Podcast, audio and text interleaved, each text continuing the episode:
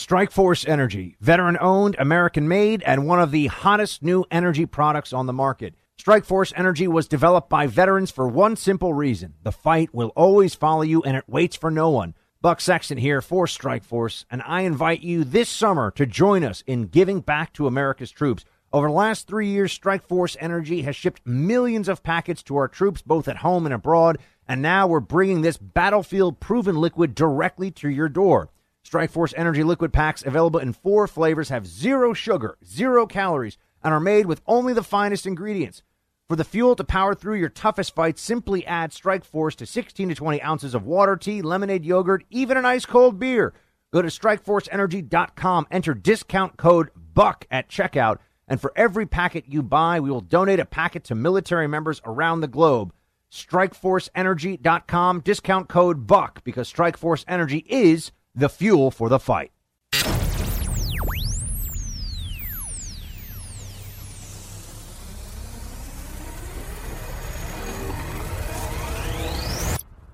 You are entering the Freedom Hut. Another day of media meltdown over the possibility that some of their favorite talking heads who are part of the anti Trump resistance may have their clearances revoked. Why should this be a national crisis? I'll address that. Also, we know that the deep state will continue on no matter what, but what should we take from the investigation as it goes on and the reality and the possibility that there could be a whole lot more, folks? We've got a fantastic show coming up. This, this is the Buck Sexton Show, where the mission, mission is to decode what really matters with actionable intelligence. Roger that. One small step. Make, make no mistake. America, Ready. great. You're a great American again. The Buck Sexton Show begins. Activate. Former CIA analyst, former member of the NYPD. Buck Sexton. It is Buck Sexton. Now. White House wanted to target for this punishment of stripping security clearances. And this very much looks like an enemies list, people that the president, that the administration uh, feel have been criticizing him unfairly. This is really disturbing. What we're seeing is not surprising because it's the next troubling step on this downward spiral toward weaponizing and politicizing intelligence for political purposes. This is a very dangerous day for American democracy. Uh, this is the move of an autocrat, not an American president. Stripping them of their security clearance, that is not what you see in a democracy. That is exactly what you see in authoritarian regimes. An autocratic kind of move. It's the kind of thing you'd see in a banana republic. I mean, I find it horrifying, obviously. Welcome to the Buck Sexton Show. No surprises there, my friends. You have uh, people who are completely and utterly devoted to this idea that President Trump is an authoritarian, is a fascist, even. They've decided that the President of the United States is not able to exercise Article 2 power without them saying that there's something terrible going on. I have yet to read a legal analysis out there where they say the president does not have the right to take away somebody's security clearance. He is, in fact, the uh, the super user, the end user, the in a sense, when it comes to classification, the president is, dare I say, the alpha and the omega. He is the beginning and the end. He gets the final say. The courts have deferred for a long time to the executive branch on issues of clearances. So this is not a civil rights issue. This is not a criminal procedure issue. This is just does the government want to give you a clearance or not? Does the executive branch which has control over secrecy and all related classification protocols. Do they want to give you a clearance or not? And you know, people are saying, "Oh, well, it sets a bad precedent." I understand that. There is a precedent here that other presidents could use for nefarious purposes, but let's put this into context, shall we? How concerned should we really be that former intel chiefs wouldn't have their clearances anymore? Also, let's keep this let's keep it real. The next president, if it were a Democrat or even a Republican that felt differently, could reinstate those clearances or could reinstate the. And this is where you get into, and I, I don't want to bore you with too much of this, but there's a whole, there's eligibility versus access, right? Access is, hey, here, here's classified information. You are allowed to see it. Here it is. You are a government employee that has a need to know. Here's your classified information, right? Eligibility is more, you know, you could get a, you know, you are cleared to work in a place where you can do that. You know, you could show up at a government building if they had a need for you and have access to classified information. Now that that comes into play more for people that leave government service. Someone like me, for example, if I left the CIA and I, and I immediately want to go to another agency, you know, what happens with my clearance? But what Trump is talking about and what is now gone the media, you heard all that. Oh, he's an autocrat. He's terrible. He's the worst. All these all these bad things. What Trump is talking about are these former senior I mean, as senior as it gets, right? The DNI, former DNI Clapper, former CIA Director Brennan, former Acting Attorney General Yates. Uh, I think Susan Rice was on there too. Uh, you know, he's got a whole list of people that just because of some courtesy or some notion that they are special, they keep not just the eligibility of a clearance, but also continued access.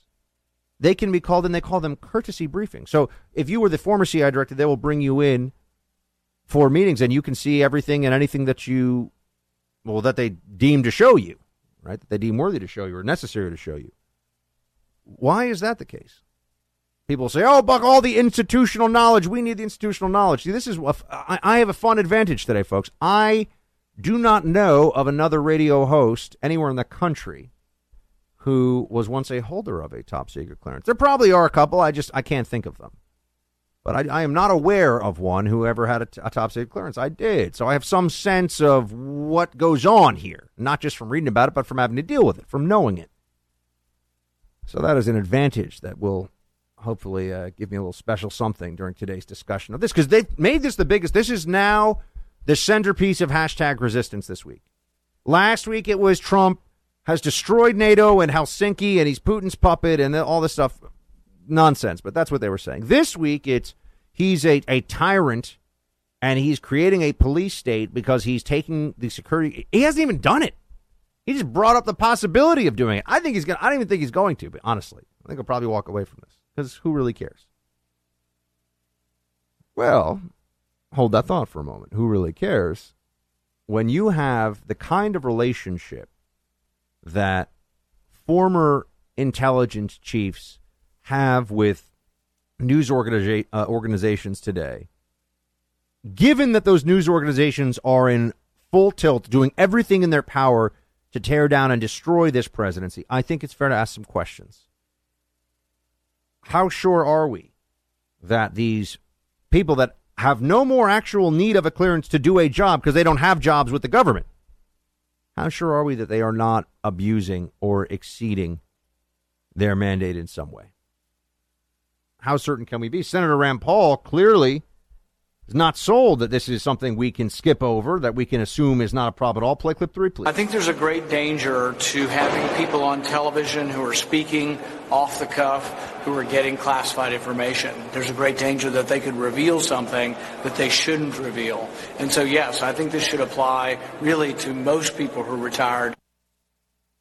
You know, I'm going to say this right now. I don't, um, I don't think that that's really, I, I, think that's much less the, the concern that one should have than that they're intentionally giving information to the media to sink this president. You know, it's one thing if you're a former intel officer, uh, not forget intel officer, former intel chief, and you're going on TV, you know that you're going to be held to account at some level for your words, right? If you start talking about, you know, all of our uh, super secret plans to colonize Jupiter, you might get yourself into some trouble because you know that's not a good idea. But if you pass information along and it is referenced only as a national security source, you know, with close with uh, close access or who was involved in the matter or whatever, and you are the source for news that damages the administration, you're probably going to get away with that. And I have never seen in, in my lifetime what's going on right now, where you have the people that were just in charge of the CIA just in charge of the, Director of National Intelligence Office, who are not just speaking out or writing the occasional editorial, they are in house talent, essentially, for CNN, for NBC. This, this is the new normal.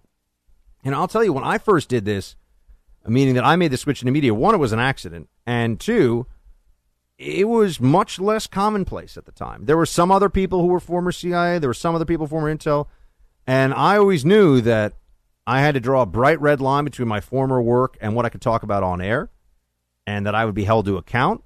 And I had no no expectation that uh, I could ever leverage what I only knew because of my time at the CIA for a news story or anything else. Look, I, I was on air. Here's a perfect example. I was on air the night of the Benghazi attack. On on TV, on cable TV that night without getting the details, there's a lot of stuff that I, I could have said that night that I did not because I was I had my obligations in the very front of my mind the whole time. And that's still the way that I approach this. But I will say that when you see some of these other folks out there, and I mean, I've mentioned Brennan did this in particular, they go, well, you know, they'll ask him, do you think the president, the Russians might have something the president? He'll say, well, I, you know, I, I was the former CIA director, and yes, I do think it is certainly possible.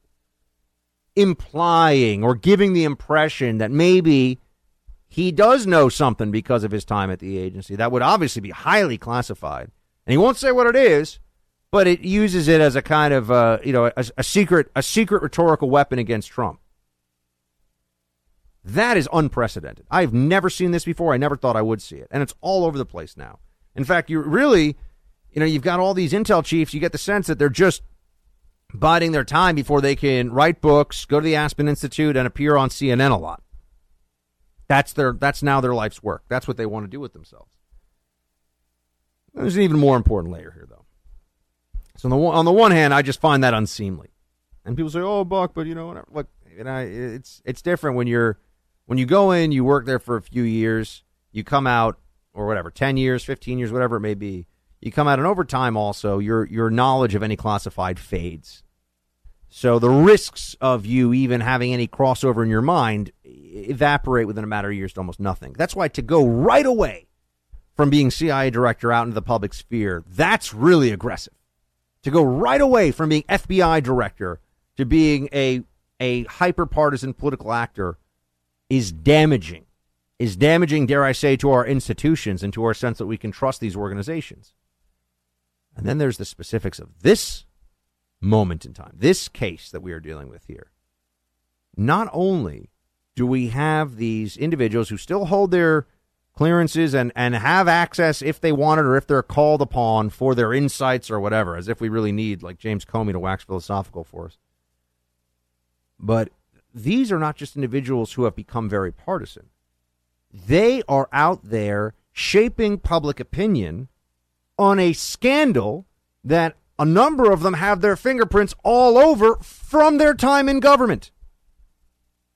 So you have Clapper and Brennan and Comey and others who are appearing on TV, leveraging the gravitas that they have because their most recent title, and also the perception that they must know everything that's going on and everything that's. So, you know, when you have the most recent CIA director Uh, accusing the sitting president of treason, that's really damaging because the public's mindset on this issue is going to be, well, he's a CIA. He must know something we don't know. That's the whole game they're playing. That's what they're up to. And Trump knows it and he's sick of it. They were not only making this case publicly, but they were involved in the construction of this narrative from inside of government. They're coming at it from both sides. They are all in on tearing down this president. So people are really going to tell me that the current commander in chief has no prerogative to say, I'm going to put an end to this, or at least I'm going to send a message. I'm going to send a message by doing what I am constitutionally empowered to do. Trump's not saying they can't speak. This is what people say, oh, it's silencing. No, no, no. He's not saying they can't criticize him. He's just saying they don't get to criticize him and maintain their access that they only have because they were political appointees of the previous administration in some cases. And in others, you say, well, Buck, they're, li- they're you know, lifetime civil servants. Well, actually, they were leftists the whole time. We've just now seen them for who they really are. And all that stuff about, you know, mission first and honor and duty and somehow in the era of Trump, none of that matters. It stopped Trump at all costs. To give us Hillary? Hello? Are these people really serious? You know, I have to deal with Sancticomey and all the sanctimony from the rest of them, Clapper and Brennan, all, because Hillary would have been our great ethical choice. the champion of this country and the and the national security sage that we also desperately need?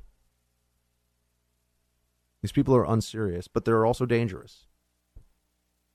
And I'm glad that the president is willing to ruffle some feathers and then some. And I'm glad that he is uh, making an issue of this because, you know, it is disingenuous to say that the media have not. But these guys aren't. Clapper is terrible on TV. I mean, he's uh, gurgling with Gergen is more articulate. Clapper is terrible. Why is he on TV? Well, he's the director of national intelligence. He saw everything in decades of government service. So when he says that the president is basically destroying the country and a traitor, he must know something we don't know. That's why these guys are also valuable to these networks. That's why they've got, I'm sure, big contracts as contributors. And it's wrong. It's wrong. Remember Bush. For all the bad stuff about the Bush administration and the stuff that I would have changed, he didn't, you know, he didn't take cheap shots at the Obama administration because he thought that there was just that was just dishonorable. Forget about Obama taking cheap shots at the administration. You got the whole former government national security apparatus taking cheap shots at the Trump administration. It's appalling. It's appalling. 844 900 2825 844 900 buck. We have a fantastic show. So much more coming your way. Stay with me.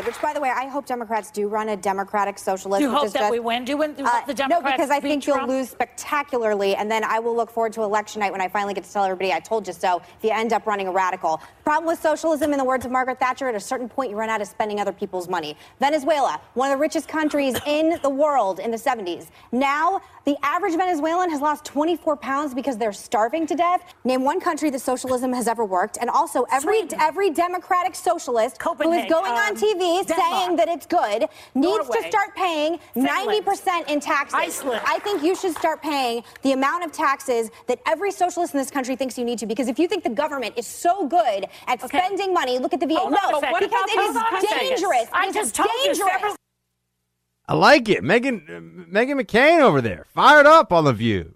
Dropping dropping bombs on socialism. I like it. I got to say. Good job, Meghan. Uh, this is also a, a moment where we're having a lot of talk about radicals on the left because you know you've got Alexandria Ocasio Cortez, the new darling of the progressive wing of the Democrat Party, and my old uh, Blaze colleague Allie uh, Allie Beth Stuckey has made a video of and, and look, it's it's a it's a satire, right? She clearly cut up an interview and pretends to interview her. It's just like it's what the Daily Show did for years. And Allie put this video up. Uh, it's a CRTV video on Facebook. It's gotten you know, over a million views, and you've got left wing politicians and journalists freaking out about the satire video. They are they are either humorless or they're idiots. They're saying that it should be taken down or that it's unfair. Or, you know, here, here you go. Shane Goldmacher. This faked interview of Ocasio by CRTV has nearly one minute. Interview didn't happen. It takes clips from Margaret Hoover's show and edits in faux questions. Not labeled as satire. Well, it's obviously satire, dude. It's not. It's not being. They're not in the same room. And then and then Ocasio Cortez weighs in too. Republicans are so scared of me that they're faking videos and presenting them as real on Facebook because they can't deal with reality anymore. Here's one bona fide truth. Election day is November 6th. Oh, no, no, Ms. Ocasio Cortez. We can deal with reality. People that are still clinging to the notion that socialism is going to be a better pathway for this country than the capitalism that has created unprecedented and, and almost unbelievable wealth and prosperity. Uh, those are the people that I think have a reality problem.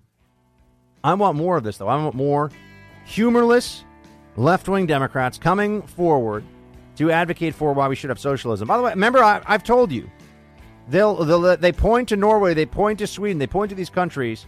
All right, the middle class pays massive taxes in those countries. The middle class is carrying the burden of the welfare state that they have in those countries. And by the way, they're not sustainable.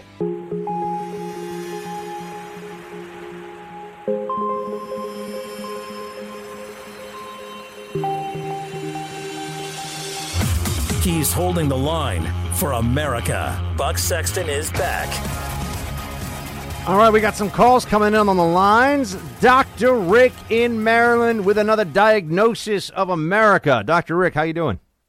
Oh, it's it's a pretty grim prognosis for the short term, uh, at least on mainstream media. I'm doing good. Hey, um, I wanted to ask you a question. You know, uh, I keep waiting for the tipping point on this thing, where the evidence mounts and mounts that there that the FISA uh, warrant was completely un- unwarranted, and that this is just a witch hunt. But it's not happening yet, and they're even double tripling down. Um, and I was wondering your thoughts of, you know, when when is it going to flip? Because when it does, I think people are going to be really upset at the mainstream media and how you know they weren't getting the, the proper information. Now, I would I would say this: there there are, uh, Dr. Rick, there are multiple answers to your question. It's kind of like a choose your own adventure here, right? So let's assume let's assume that the Democrats take the House in, which I know terrible, but let's assume that that happens. Then I think we never get any answers because they will prevent any serious investigation in the House from going on, and we will switch into impeachment mode very quickly. And there'll there'll be all kinds of just grandstanding and and nonsense, just lots of nonsense. Because they're not going to remove Trump from office because they're not going to take the Senate, and they're not going to have two thirds in the Senate, even if they did take the Senate. But there'll be a lot of a lot of political grandstanding and just wasted time on how you know Trump should be impeached. Why should he be impeached? They're not even just cause you know, not because of Russia collusion. They can't prove that. That's not why. They'll have some other make believe reason why. So, but let's assume that that doesn't happen. Uh, at what point do we have a real turning point with the media where they no longer will be able to claim that there's any possibility of uh, this whole Russia collusion farce being on the up and up? That's a good question. I think they're going to be dead enders on this one because they there's no way they can admit they were wrong on this without permanently and forever damaging whatever credibility they have left with people who aren't just complete progressive bots, you know, who, who don't just buy it all hook, line, and sinker. So I think it's, uh, hmm, I'm trying to think of what, what it would take for them to finally agree. Because the Mueller probe, I've already, I've said this all along. When Mueller doesn't have any Russia collusion charges, Dr. Rick, you know what they're going to say? Well, he just didn't find them because of all of Trump's obstruction. Right. He just didn't find them because of all the, well, you know, payoffs from Putin to whomever. I mean, they'll make something up. Well, my hope is in science is uh, there's this theory that science doesn't change in a nice, neat, upward way. It's by revolution. Kuhn's theory of revolutions in science, and I'm hoping the same thing here. That that that, and maybe we're seeing it in this hashtag Walk Away movement, which I think is a reality. I think that that reasoned people are looking at this insanity and just leaving. I think that's why ratings like CNN is in the basement. So maybe they maybe they'll become irrelevant, and the the populace will move past the uh, mouthpieces. That's my hope. Well, Dr. Rick, I, I I'm hoping with you. Thank you so much for calling in. Good to talk to you as as always. Uh, so let's talk about the Justice Department for a second. Jeff Sessions, who is my favorite cabinet official because occasionally he just pops in. He's just like, I want to hang out in the Freedom Hut, and he shows up, and I'm like, Jeff, buddy, what's going on, my friend? Good to talk to you. And he's like, he's like, Buck, your radio show is the best radio show in the country. I'm like, I know it is, Jeff, or Mr. Attorney General. I know it is, but thank you so much for for your kind words in, in this imaginary conversation we're having. But Jeff actually showed up today to speak to a, a Turning Point USA uh, rally or a, a conference, uh, whatever whatever the specific designation is, here in D.C. And there was a moment that, ooh, this got the attention of some of the liberal journos out there. Play it. Lock, right.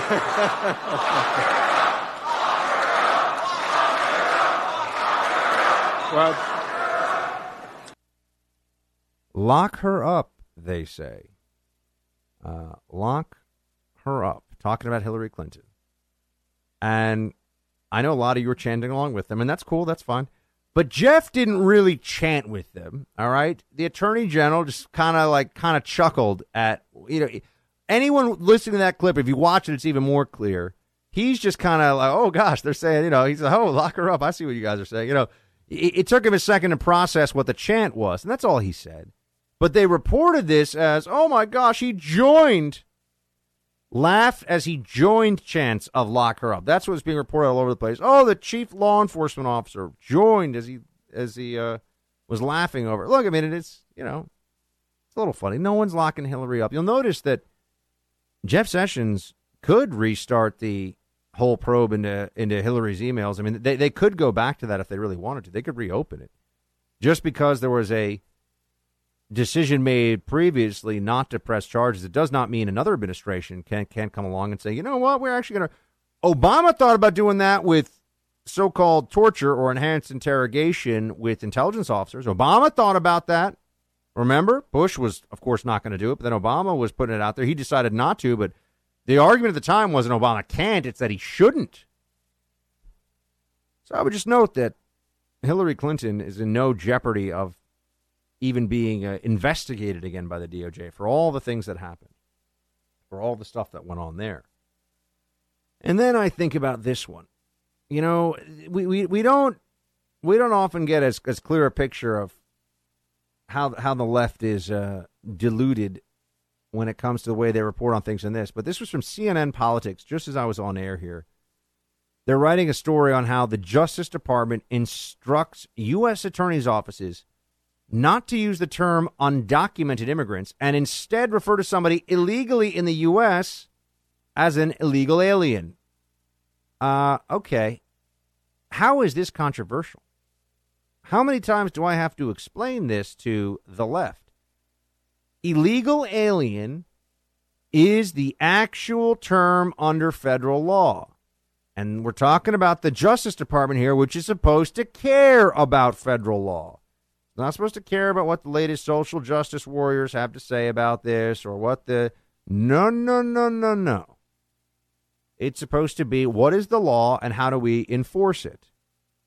Uh, and, you know, I, I, I got to tell you, I think there's a willful ignorance here from the media on, on this one because this is so easy.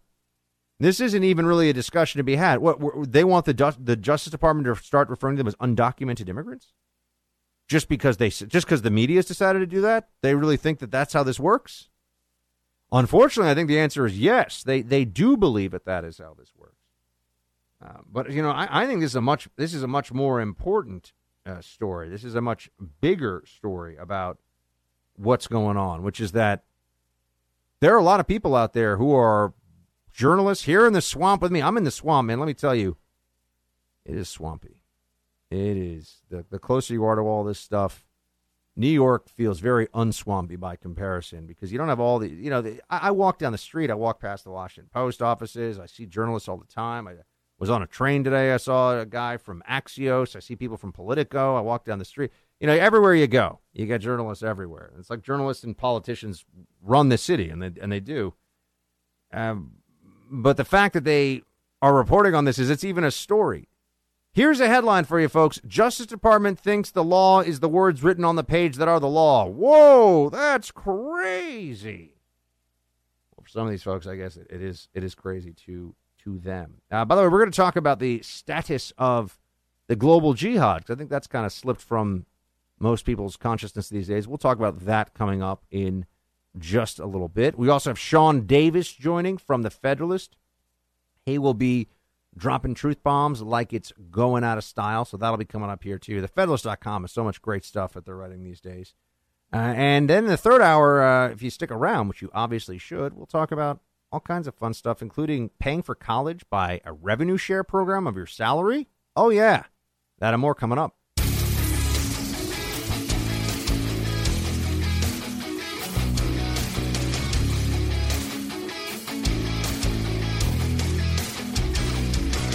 That perpetuate unfair trade practices. I think there are better tools to use to get them to play fairly. So I just don't think the tariff route is the smart way to go.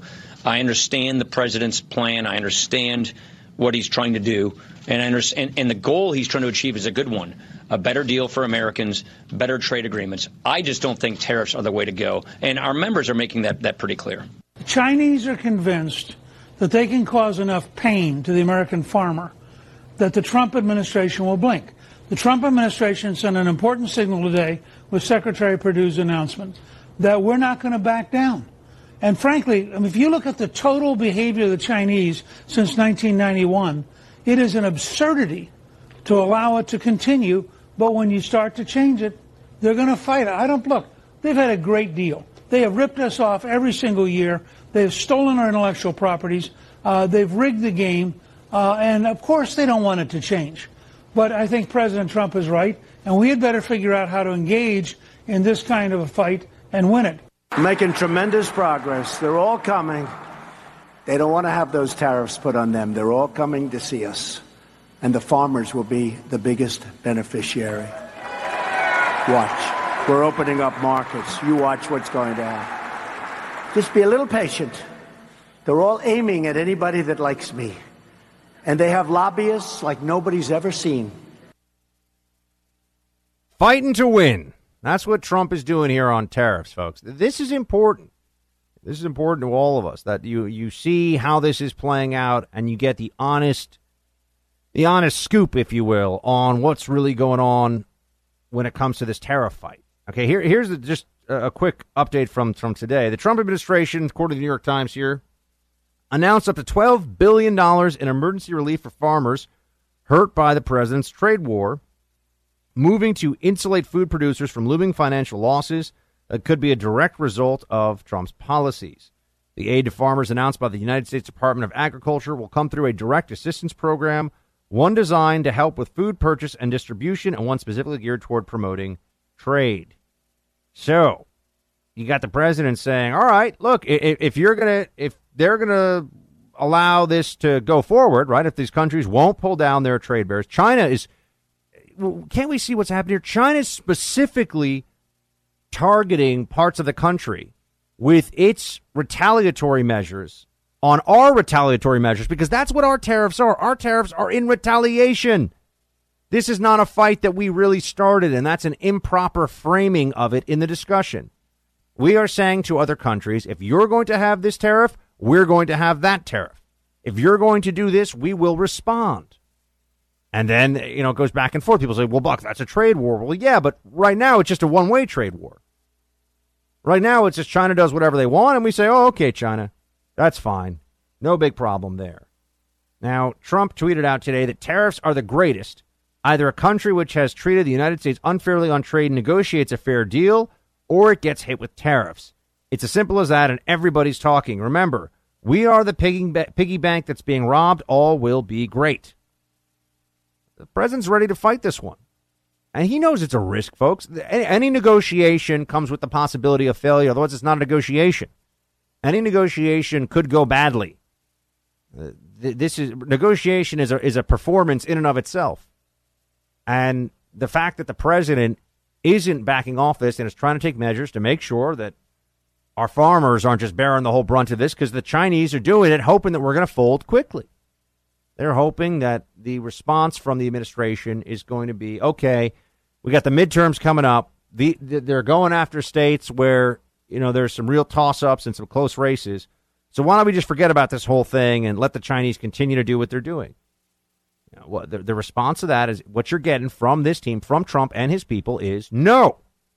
That's not going to happen. And, and I'm sorry, but you know, Larry Kudlow and Trump and the people that are pushing this the hardest on the world stage, they know that if this doesn't work out, they know that if the economy tanks and we end up getting the uh, the worst end of this whole situation and dealing with these countries on trade, they're going to be judged for it, and there will be consequences at the ballot box. I'm I'm hoping that there would be consequences. You know, I'm not saying Trump is going to win this. It could go wrong. By the way, what's with Paul Ryan? Why is he always out there? You know, you know, you just don't have this with Democrats. You never had Nancy Pelosi. Hey, hey, I talked to you on the radio show. You never had Nancy Pelosi during Obama's first two years in office going out and just publicly and completely undercutting him on a policy issue. You just didn't have it. I mean, maybe I'm forgetting something, but you just it wasn't there. Democrats have discipline. Maybe because they're obsessed with power and exercising state power And so at least they can all agree on that. But Democrats have discipline on these issues. You know, Republicans, we've always got to watch what's happening on our own side. And we've always got to watch our flank for the next Republican turncoat to go, oh, you know, I don't want to, I don't know if I want to go along with that one. Oh. Paul Ryan, I swear. He's, he's not he's not helping our team, that's for sure. It doesn't it doesn't make our lives any easier with this stuff. But you know, I suppose this is this is what we should just expect now that you're going to have Republicans who are running for cover, don't want to be associated with this, want to stick to the consensus. I just come back to this. The consensus is apparently other countries can have whatever tariffs they want on U.S. products, and we will not put those tariffs on their products coming into this country, and that's the way that it's going to be. That that's the consensus. And China can get away with all of its manipulative practices and all of its predatory mercantilist actions around the globe, and we're just going to say, you know what? Let's not rock the boat. Well, Trump is saying let's rock the boat. And if that has some effect on the EU and Canada and Mexico as well, we'll deal with it. We'll deal with it. But you know, the markets, folks, you know, money money talks. And the markets are not really spooked by this. The markets seem to understand what's going on here. Maybe they've priced in the risk at some level, but they're not nearly as concerned about this as much of the media wants to pretend that they are. So, you know, we'll see how this we, we will see how this plays out. There's just like with North Korea, just like with so many different things that so many different initiatives that the Trump administration has underway. We we are being told to judge these things before we actually have the results of it. We're being told to judge it before we know if in fact it was a success. And that's just a reflection of the fact that people in the media hate this president. I mean, they just hate him. They just hate him. And that's why the, he doesn't get the credit really from the media when North Korea starts dismantling an ICBM facility. That's right, intercontinental ballistic missile. That that was reported today. You know, they don't really focus on that. Last week it was North Korea is already a failure. The deal is already a failure. This week it's okay. Well, maybe it's not a failure, but let's not talk about it. Like that's this is why nobody trusts him.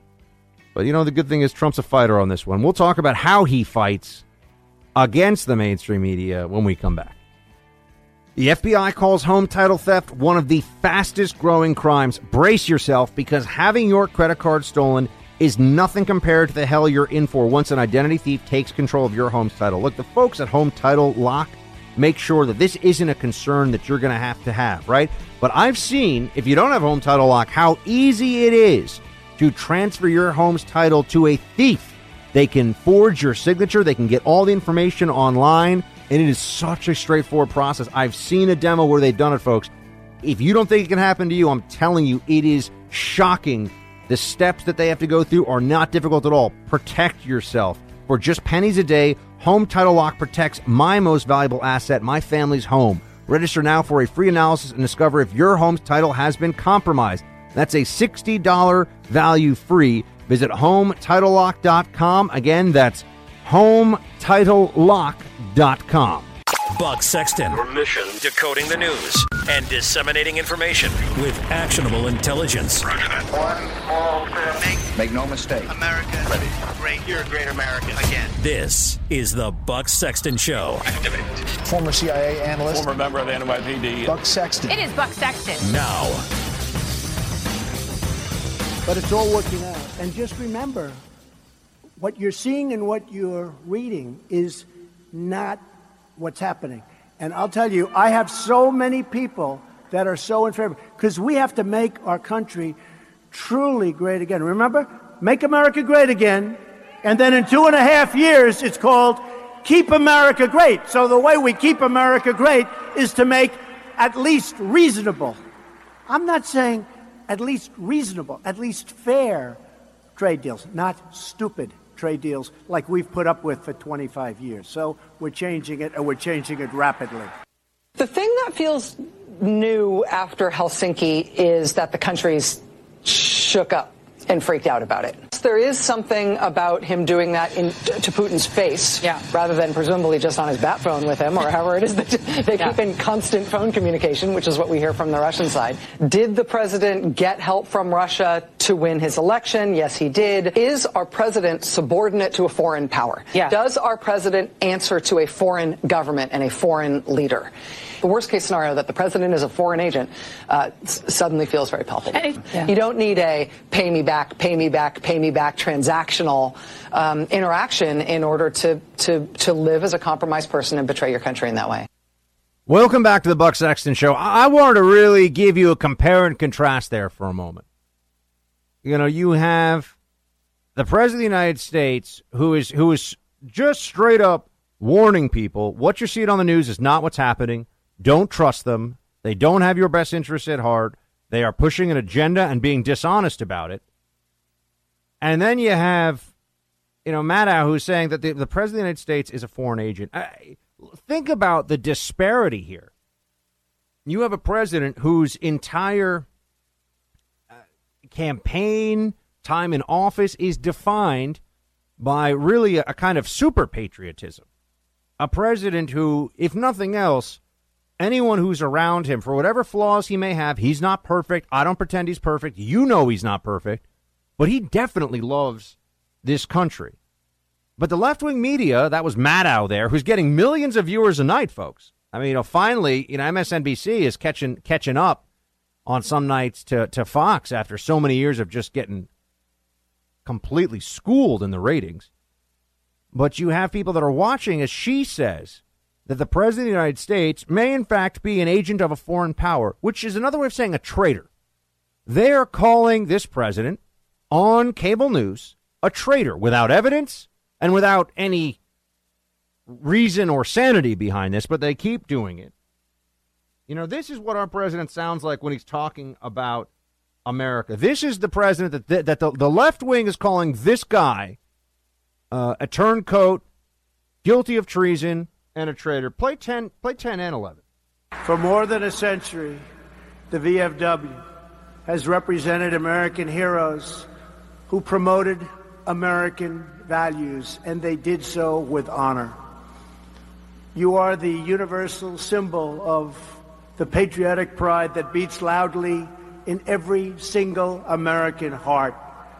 We don't apologize for America anymore. We stand up for America. We stand up for the patriots who defend America. We remember Washington's advice that the best way to preserve the peace is to be prepared for war. And that is exactly what we do all the time. My thinking is always on military and military strength.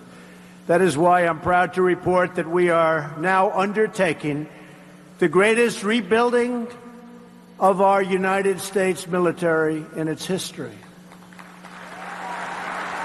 We have secured $700 billion for defense this year and $716 billion next year approved. That's the guy they say can't be trusted. That's the person who's unfit to be commander in chief. You know, you saw in that room today, speaking to the veterans of foreign wars, and you saw the way that veterans look at him, the way that our active duty military responds to him. They know. They're the ones putting their lives in line for this country day in and day out. They, they know what this president thinks when it comes to them. No doubts. And yet the media calls him a traitor, a puppet of Putin doing their bidding this is so far from reality that I, I really do worry, as I've said to you so many times now, but that there's been some kind of a break from reality that, that the the Democrat Party and the left in this country is having something of a nervous breakdown collectively. They're having a collective nervous breakdown because you can't make sense of this otherwise. This is the president that they say is is not a patriot. This president's all about patriotism. I, you know, this is the one that they say is doing Russia's bidding. How? By building up our military? By having more aggressive policies towards Russia than any of, of his uh, predecessors? That's the way that he's doing Putin's work for him? You know, I, I really do believe these are not serious people in the sense that they should not be taken seriously, but we have to take the threat of their lies and of their undermining of the administration seriously because they're very powerful still. They get away with this kind of stuff all the time. You know, and you know, that's why having a president who will just say, "You know what? Enough is enough." And I'm not going to stand for this anymore. I, re- I keep saying I remember what it was like during the eight years of the Bush administration. It was like watching your little brother get get wedgies all the time, and, and you weren't able to help him. You know, it just stunk. Bush was getting pummeled in the media and just took it and just took it. Oh yeah, well at least Bush was a gentleman. They'd say now. Yeah, Bush just got rolled. They went after him with everything that they had. They tried to throw his vice president in prison on some BS charge. Scooter Libby got the brunt of that one, unfortunately. But you know the whole thing. Okay, that's how they were playing the game, and and and Bush was like, well, you know, I just don't want to be a you know a bad guy. You know, we were in two wars abroad, but Bush didn't realize we were in a political street fight here at home. Trump knows that. He knows what he's up against. Play 16. Just stick with us. Don't believe the crap you see from these people, the fake news. I mean, I saw a piece on NBC today. NBC, not just CNN. CNN's the worst, but yep, I saw a piece is. on NBC. It was heart throbbing. They were interviewing people. They probably go through 20 and then they pick the one that sounds like the worst. But they went through a group of people in fact, I wanted to say, I got to do something about this Trump. Terrible. You know, he's got a tremendous command of the room, and he understands. He understands his people. He understands his base, his voters, and the fact that he will just say it. I mean, CNN. They are the most smug, disingenuous bunch. I'm talking about the TV. Look, there's good people at all these different organizations, right? There's nice people working off camera. There's nice people who are correspondents you wouldn't remember, have never heard of before, right? This is a tough business. People take jobs where they can. I'm talking about the big wigs. I'm talking about the people over there that are multimillionaires, that are somewhat household names, and they're pushing, along with the network execs, an agenda that's dishonest. Up until now, we've had all Republican presidents say, well, the main, you know, the media is kind of biased, but, you know, we're hoping we'll work with them more. Uh, up until now, you would see that presidents would just take this on the chin and then hope that their goodwill to the other side would be reciprocated. It never is. It's so refreshing to have a president who rolls up his sleeves and says, okay, you want to do this? You want to scrap? Let's scrap. You want to play dirty? Let's play dirty. And that's what I think is one of the one of the truly great things about this administration is that we don't have to just sit around anymore and just take it. Just take it. Just deal with it. Um, and that's why they're freaking out so much. And that's why you get Al going on our show saying, "Who's an agent of Russia? An agent of Russia? In what universe? If if Trump had, if the Russians had something on Trump that could really bring him down, he's going to run for president. Why? He's a billionaire. None of this makes sense, folks. You don't even have to get into the FISA and the Nunes and all. We'll do that too, but you don't even have to do that. It just doesn't make any sense. The motives don't add up.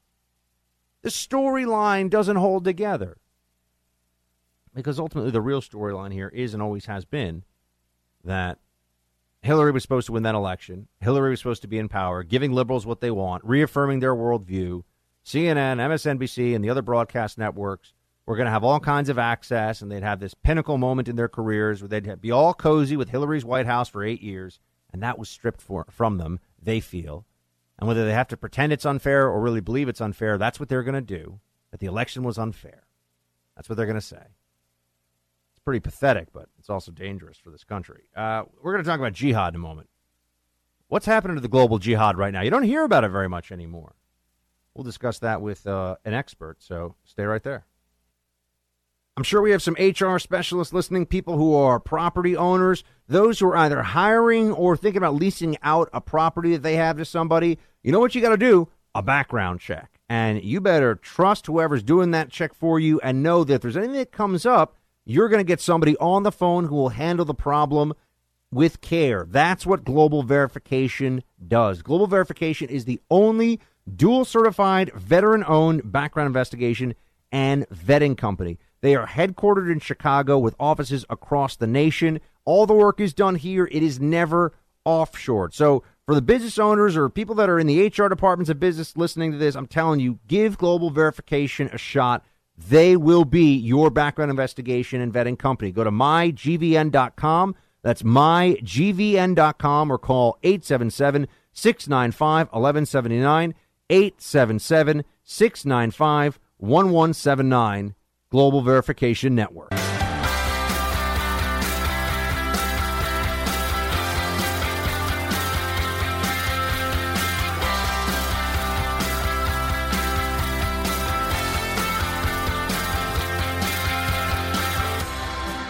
Has happened in the uh, global jihad, everybody? I, I, was talking about this yesterday. The during the Obama administration, you will recall there was a period where we had a, a major attack.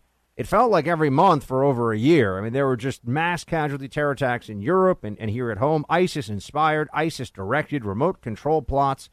It's died down so much, uh, and I'm, I'm wondering why that is. We have somebody who can help address that question and a whole lot more joining us right now. Robert Spencer is with us. He is the director of Jihad Watch. He has a new book out as well, The History of Jihad. Uh, Robert, thanks for making the time for us. Great to be here, Buck. Thank you. Well, let me ask you that question first. Before we get into the history, let's talk about the, the present of jihad, if you will. Uh, are things right now, ISIS is not entirely defeated or eradicated, but it certainly is uh, a shadow of what it formerly was. Uh, is the Trump administration taking the fight to, to the jihadists in a way that's quieted them down, or should we are, are we getting ahead of ourselves? What do you make of the, the current situation?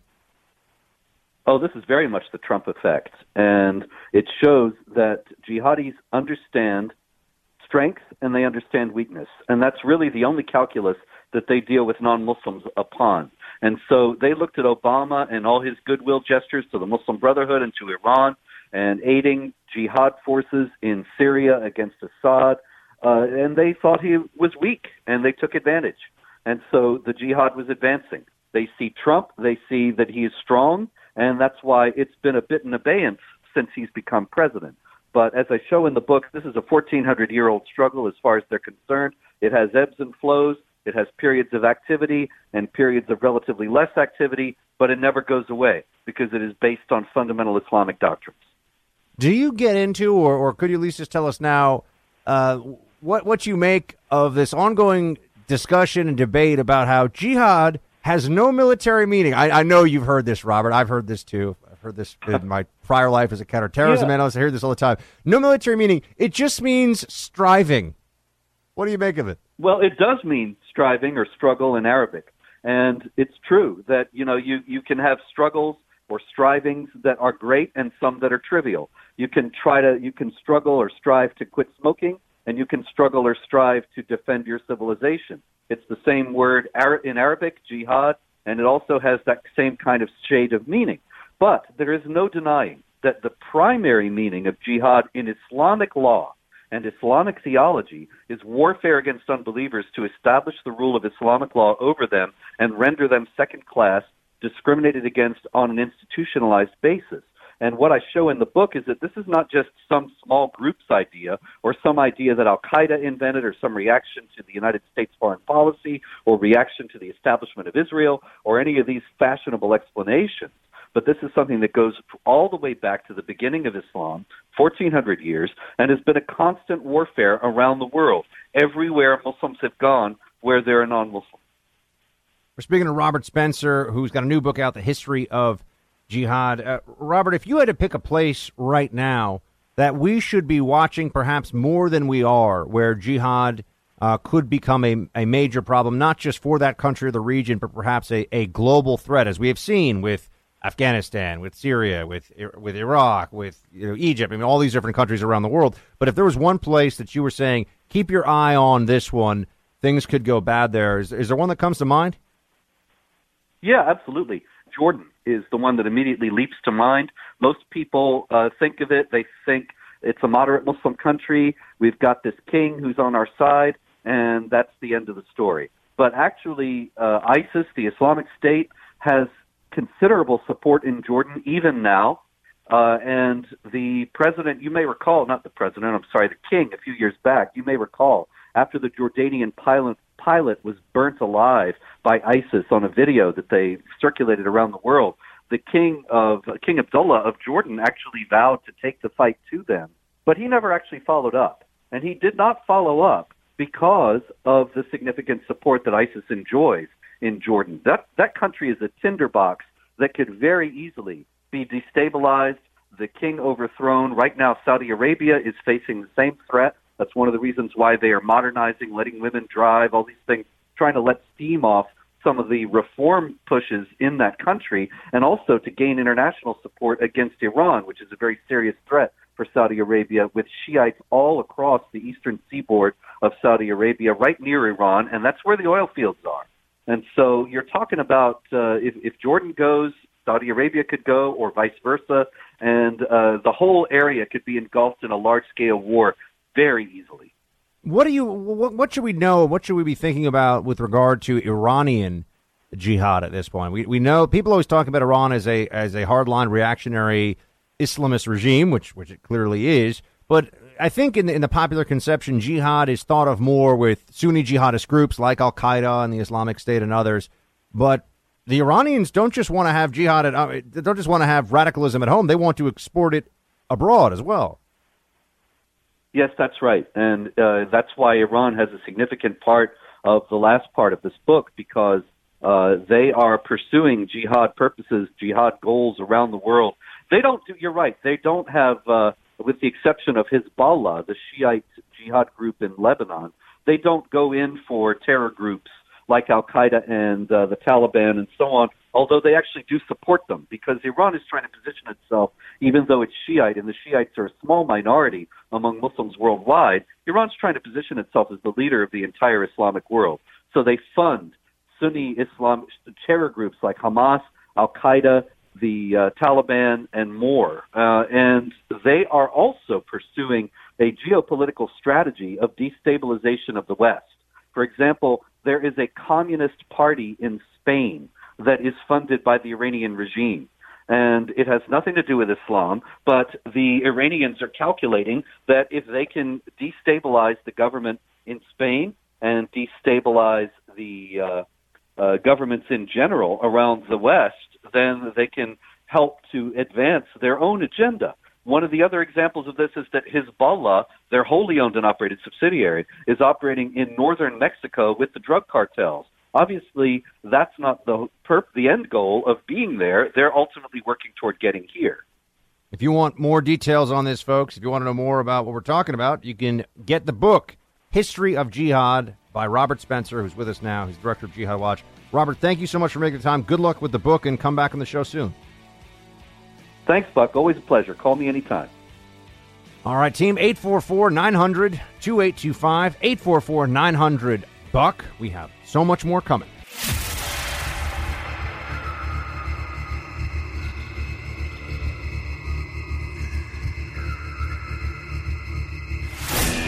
He's back with you now because when it comes to the fight for truth, the buck never stops. Brennan leaked the information to uh, Harry Reid. Uh, Rice goes on TV after Benghazi and lies on five different networks about the cause, the catalyst of the, the attack in Benghazi. Clapper lied under oath. Uh, Comey leaked information through a friend to create momentum for a special counsel. McCabe lied three times under oath, faces a criminal referral. And we know Peter Strzok isn't telling the truth because he couldn't even admit that there was bias in his statements to, in his text messages to Lisa Page in the committee hearing two weeks ago. So the president is fighting back just like he should. Um, and what we also know is this past weekend, everything that we saw in this in this FISA application confirms what we've all been saying for seven they months. You have to really desperately try to put the words together the way that they did instead of just having a simple definition, which could have been candidate two hired hired uh, Fusion GPS right, or U.S. person one to, to hire source one to go get the information. That was really simple to, to explain. The courts would have understood it easily, and I think the courts would have, at that point, well, they should have rejected. I'm not sure they would have, but they should have. I don't blame the judges. I think the judges were misled. Well, what really happened here? I want to bring on somebody who has a uh, very well informed point of view on this. He reads through all the stuff and he's fierce on Twitter. We've got Sean Davis with us, co founder of The Federalist. Check out his latest at thefederalist.com. Sean, good to have you back. Good to be here. Thank you for having me. So, so you actually have to deal with the with the Twitter rage mobs coming after you for saying things like, "Okay, so this FISA. Well, what, what do you think the FISA information that came out over the weekend tells us?" Uh, it tells us that uh, DOJ and FBI willfully, deliberately misled the FISA court. They lied to it.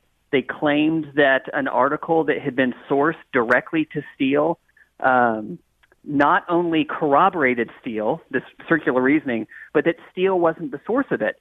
They deliberately withheld material facts from the court, like the the fact that the DNC and the Hillary campaign uh, funded Fusion GPS, which had hired the source one. They um, it the the FISA application for anyone who has followed the story uh, corroborated, confirmed, and backed up everything that people like Nunes and Jim Jordan uh, and people uh, like us at the Federalists who have actually read the documents knew from the beginning was that the Russian collusion investigation from the very beginning was a setup job started by, uh, spurred by false information put together by a Hillary Clinton campaign contractor.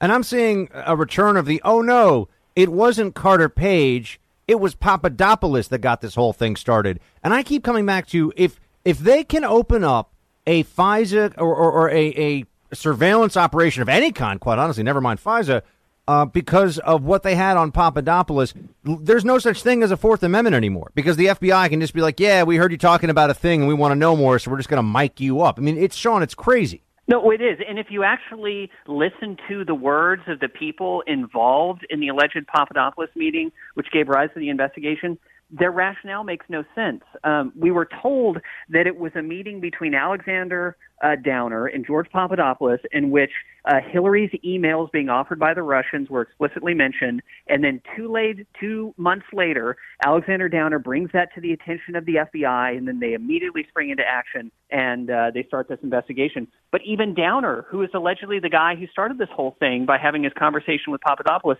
says that conversation didn't even happen that way. That emails never even came up.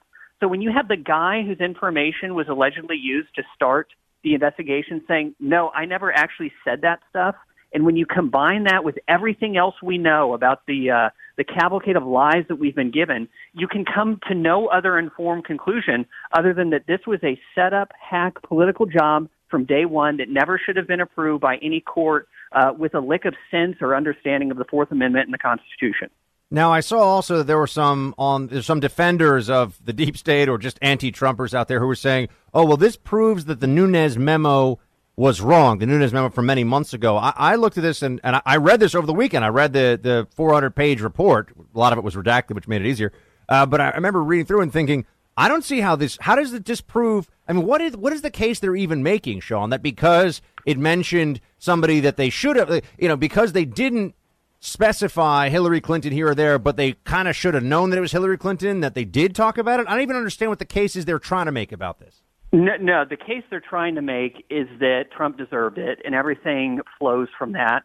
The most ridiculous assertion I've seen that's so di- uh, so divorced from reality is that, oh no, no, no, you can't claim that they withheld the origins of the report from the FISA court because they included in a footnote a tiny note that said um, they think U.S. identified person one, who, which by the way is Glenn Simpson, Fusion GPS, um, might have wanted to discredit the Trump campaign. As if somehow that encapsulates, you know, saying, you know, explicitly this was funded by a political party two and candidate two who were seeking to defeat candidate one in the election.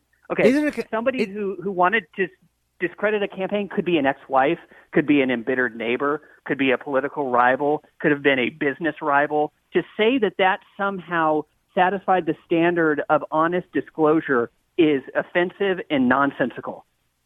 Yeah, I'm I'm amazed that people are even trying to hold this up. But I would just note that the that the the uh, privacy of all these people that were not Trump associates was apparently very high up on the FISA, you know, on, on the minds of these FBI agents. But the privacy of Carter Page or George Papadopoulos, that doesn't matter at all somehow, right? Like everyone who's involved here, all the shady characters that are sicking the FBI on Carter Page, they're fine. They, they, we need to make sure that their names that appear in this. When when a, an eighth grader could read some of this FISA stuff and go, okay, well we're ta- we know who we're talking about here, right? Like we know which presidential presidential campaign won. We know who we're, we know who we're dealing with. So it just seems like it's there's a dishonesty at the heart of a lot of the, uh, and that's not even including the redactions. That's just the places where they you know try to hide the the specific identity of a name or an unnamed person. Right. And in getting into Carter Page, anyone who has paid attention to him, listened to him, and also read the case against him presented in the application and uh, the dossier, the idea that this guy was somehow a secret Russian spy is one of the most ridiculous things I've ever heard. Um, and it's funny that in addition to the silly dossier nonsense and all the uh, circular referential, self-referential corroboration of the dossier, the FBI and DOJ cited a case without telling the court what actually happened uh, that involved some corrupt Russians. And they said that Carter Page had been involved with it without telling the court that he had actually assisted the FBI in bringing those people to justice. I mean, the whole thing from beginning to end is a joke. And anyone who says otherwise is being dishonest or they're incompetent or illiterate.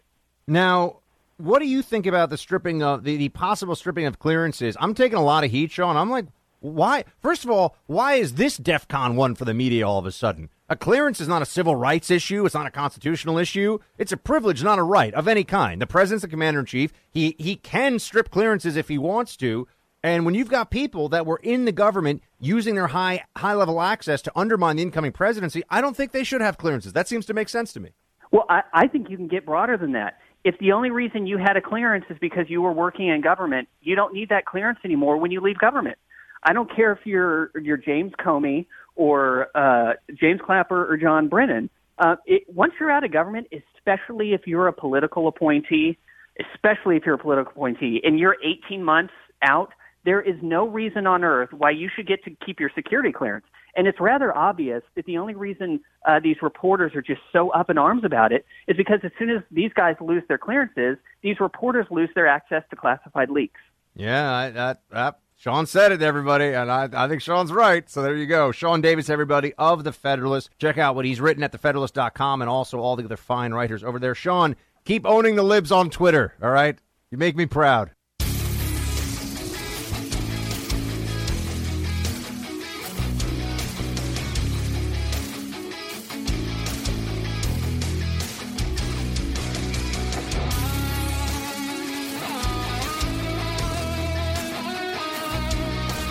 This administration is on a crusade against people who they do not consider original Americans. What they've done at the border uh, is an example of it, what they've done in Puerto Rico.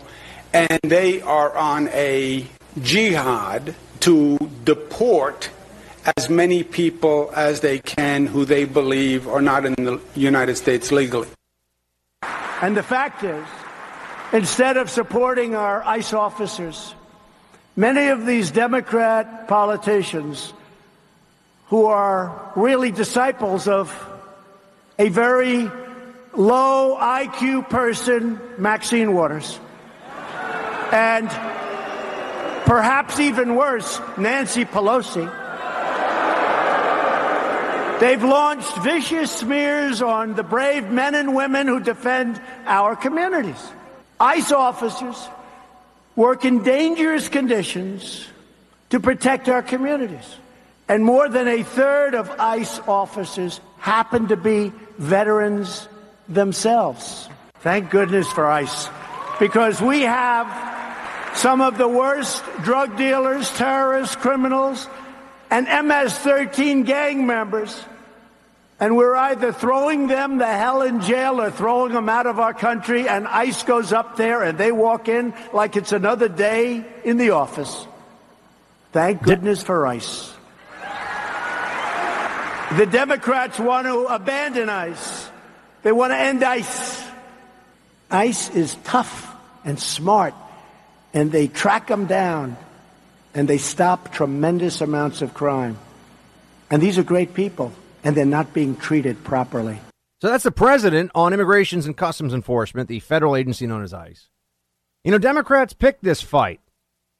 They picked this fight with regard to ICE. They were the ones who decided that they were going to make this a campaign issue for the midterms. Abolish ICE! Abolish ICE! Like they decided to do that. They did not have to do that. This was a choice that they made. And looking at this now, I, I have to say that this is going to be, I, I would hope, a hindrance for them. I, I hope that this hurts them in the midterms because it should. Don't think that their propaganda has not had a a market effect, though. Their anti ICE agitations have resulted in people really thinking poorly of immigration and customs enforcement and what this is. And that's why Trump's so important there. You know, I, I played that Cuomo, nobody likes ice because it's very cold. You put it in your hand and it feels like, oh no, I can't feel my fingers. Oh wait, that is a different kind of ice. I'm the governor of New York. I should know better. Uh, but I played that where he said crusade and jihad. First of all, he's trying to be provocative with that whole thing, right? A crusade, a jihad, all of it is harder when it's icy outside because of coldness with ice. Uh, you know, the the governor was saying that, the governor of New York was saying that stuff because he thinks that this is going to be good for Democrats right now. Trump, though, points something out that this whole abolish ICE mantra, this mania about abolishing immigrations and customs enforcement, does not take into account, or at least most people don't understand, that when they are defaming ICE and calling them, uh, you know, tyrants and thugs and all these terrible things they're saying, abolish ICE. It's it's guilty of war crimes or inhuman not war crimes, sorry, inhumanitarian acts, inhumane acts. Uh, although some have said that it is effectively like a concentration camp down there. So don't don't think that there's any rhetoric that's really beyond the pale for them. Uh, but w- with the decision to make abolish ICE a campaign issue, and remember, Democrats did this. This was all Democrats. They created this whole narrative. What they were, are going to have to live with now is that immigrations and customs enforcement is, as was mentioned, a large percentage of about a third are veterans. So these Democrats are defaming and, in a sense, rhetorically spitting on veterans. They're definitely defaming and spitting on law enforcement here. And I can't help but notice that the respect that they feel, the, the reverence. Oh my gosh, the FBI is incredible, especially FBI leadership and DOJ leadership. Amazing. When it comes to the Russia collusion probe.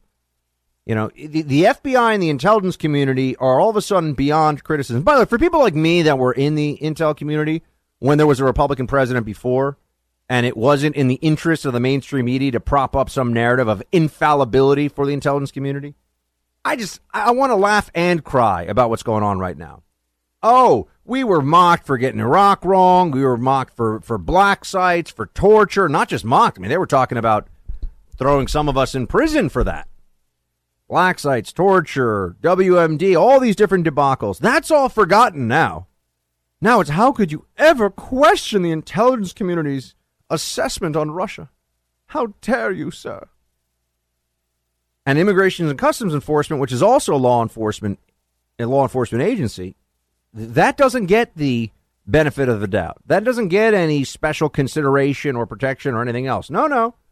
They they they think that anything that they can do to undermine it at this point is somehow justified. They think that that's uh, a fair thing, and and Trump is the only Republican politician I know of right now, the only Republican leader, period, who is really making the case about what Democrats do want. The forgotten men and women of our country are forgotten no more. The Democrats are trying to find out who are these people that came out to vote? Where did they come from? Remember that? Where did they come from? Now they know, but they're not going to the Democrats who are going so far left that nobody can believe it. They want open borders and crime's okay. We want strong borders and we want no crime. That, other than that, we're very similar. Other than that, we're very similar. We also know that to be a strong nation, we have to have these strong borders. We cannot send our military to confront threats abroad only to allow those same threats to cross our borders and to threaten us right here at home. Trump understands what's really going on with immigration, and he makes the case in a way that we get it, we hear it, it, it it's sensible. We know that the Democrats have been lying on this. We know that you can't trust Democrats on this issue. It couldn't be any more clear. He says it. He doesn't dance around the issue. He's not saying, "Oh, let's do work permits or let's find a way to increase visas or no, no, no. Let's deal with the fact that the Democrat Party right now doesn't want to send anyone home who's here illegally. In fact, I'm seeing people say, "Why do they even call them illegals?" Well, because the official term is illegal alien. If people who come into the country illegally aren't going to be deported, I want to know should we even have that law on the books? A law that is not enforced very quickly ceases to be a law. But what Democrats want for the purposes of trying to take back power so they can then win the House and then move right on to impeachment is getting their base fired up with promises of abolishing an agency that's only doing what Democrats until about a minute ago were pretending they wanted to, which was enforcement of immigration laws. You know you need a home security system, right? But which one should you get? A lot of them will lock you into long term contracts. The customer service is garbage and you don't even know how to use the system. It ends up getting police sent to your house because you can't type in the code. Forget all of that. Make your life as easy as possible when it comes to the best around the clock protection you can find. SimpliSafe. Simply Safe is all about making sure that you are in charge, you are in control, your home is safe, your family is safe, and if you have any questions or any problems, they are there for you, okay? The system is also designed so that you don't even have to notice it. It's so intuitive and easy. You can download an app. I have it at home. Once you check it out, you'll see this is the only home security system you will ever need or ever want once you check it out. Visit simplisafe.com slash buck now. That's simplisafe.com slash buck. Again, protect your home by visiting simplisafe.com slash buck. Buck Sexton. Your mission decoding the news and disseminating information with actionable intelligence. One small step. Make, Make no mistake. America Ready. great. You're a great American again. This is the Buck Sexton Show. Activate. Former CIA analyst Former member of the NYPD. Buck Sexton. It is Buck Sexton. Now,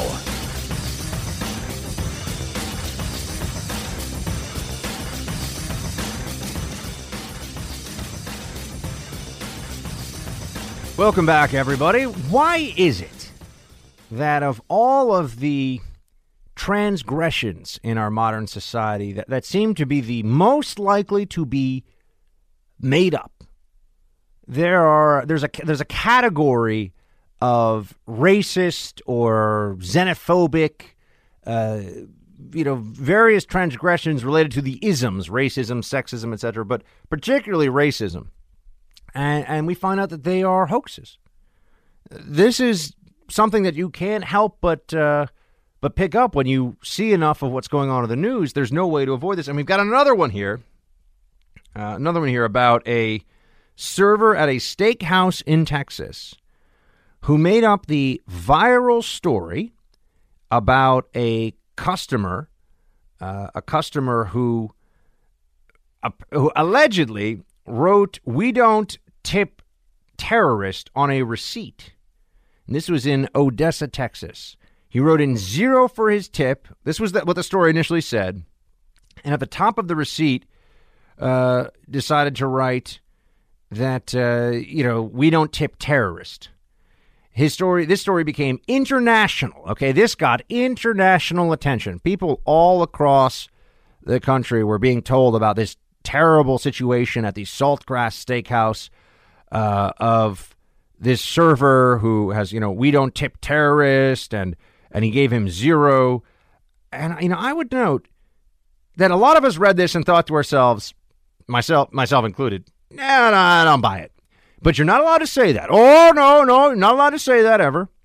You're not allowed to suggest that maybe we before we jump to conclusions and possibly ruin someone's life, right? Once once you've been branded a racist in the in the kind of viral moment of the media, you're done. I mean, not only are you going to lose your job, you're going to lose your reputation, and you, you may be unemployable. I mean, it's if you write "Don't tip terrorist" on a Muslim guy's receipt at a at a at a restaurant, you may find yourself unemployable until you change your name. I mean, you know, this is going to have real ramifications.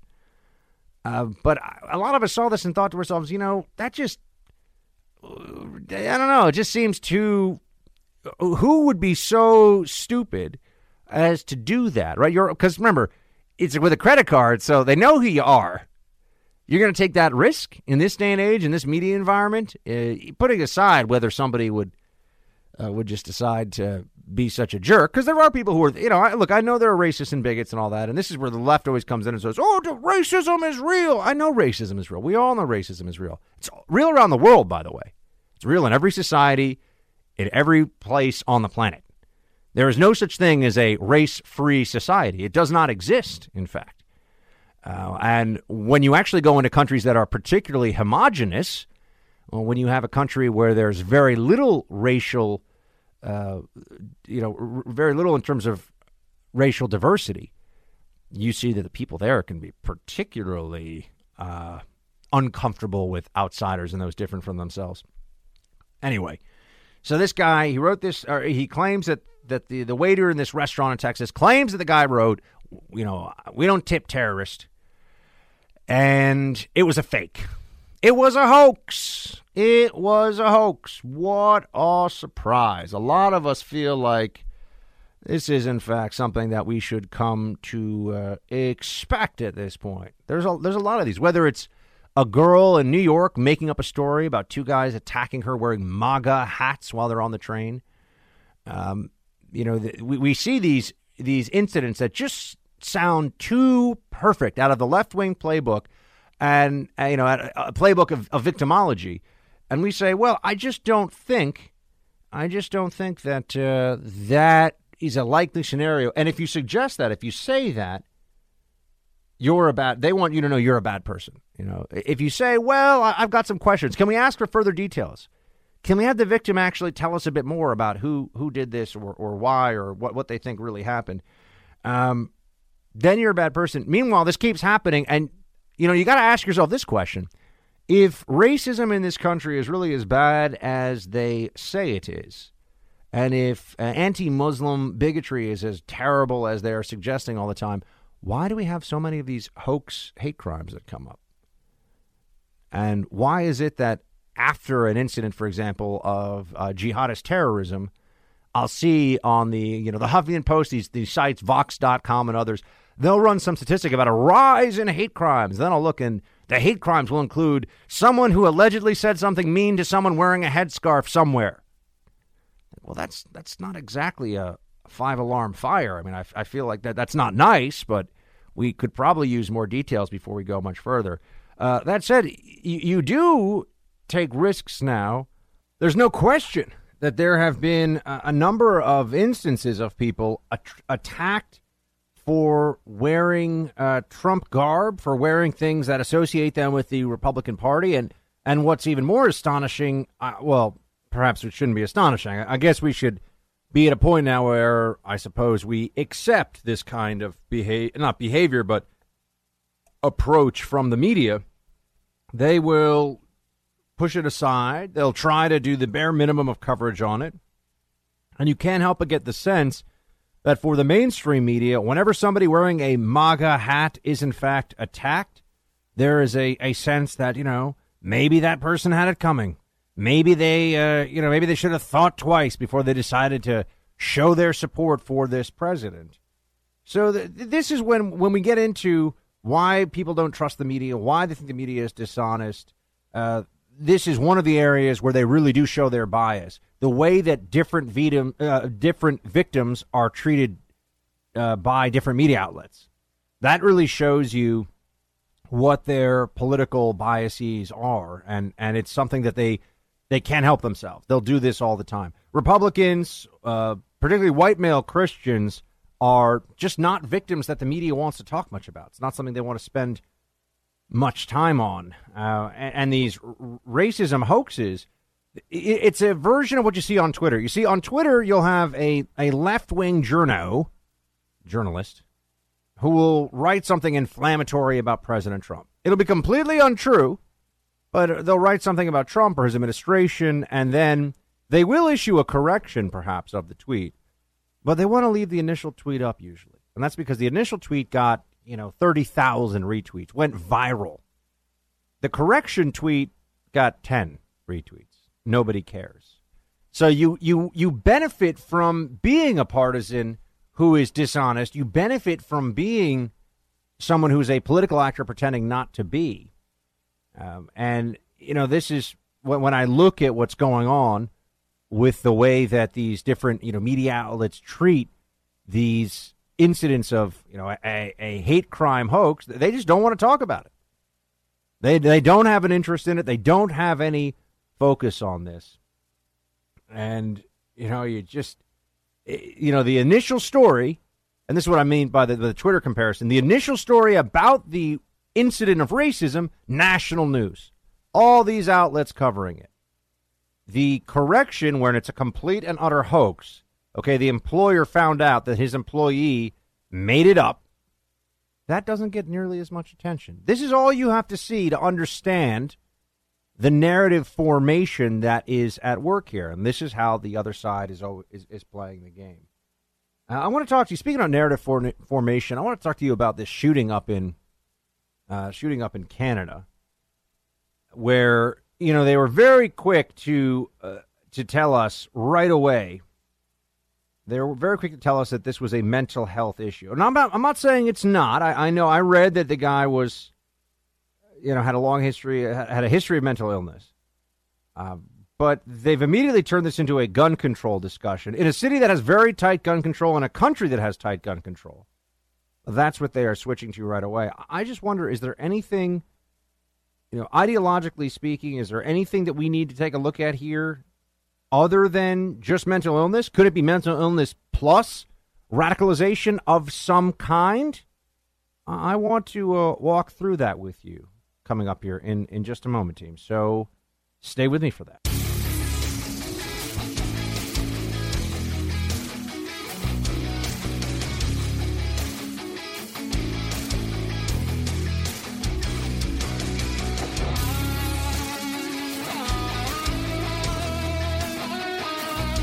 So there was a shooting that uh, did not get a whole lot of attention in uh, in Toronto. Uh, initially, it did. To be fair, initially it did, and and the shooting um, was in a crowded area that I believe it's called like the Greek town or or uh, a Greek area of Toronto, and you had uh, a lot of people were hit, and uh, thir- 13 wounded, two people killed, including a 10 year old girl.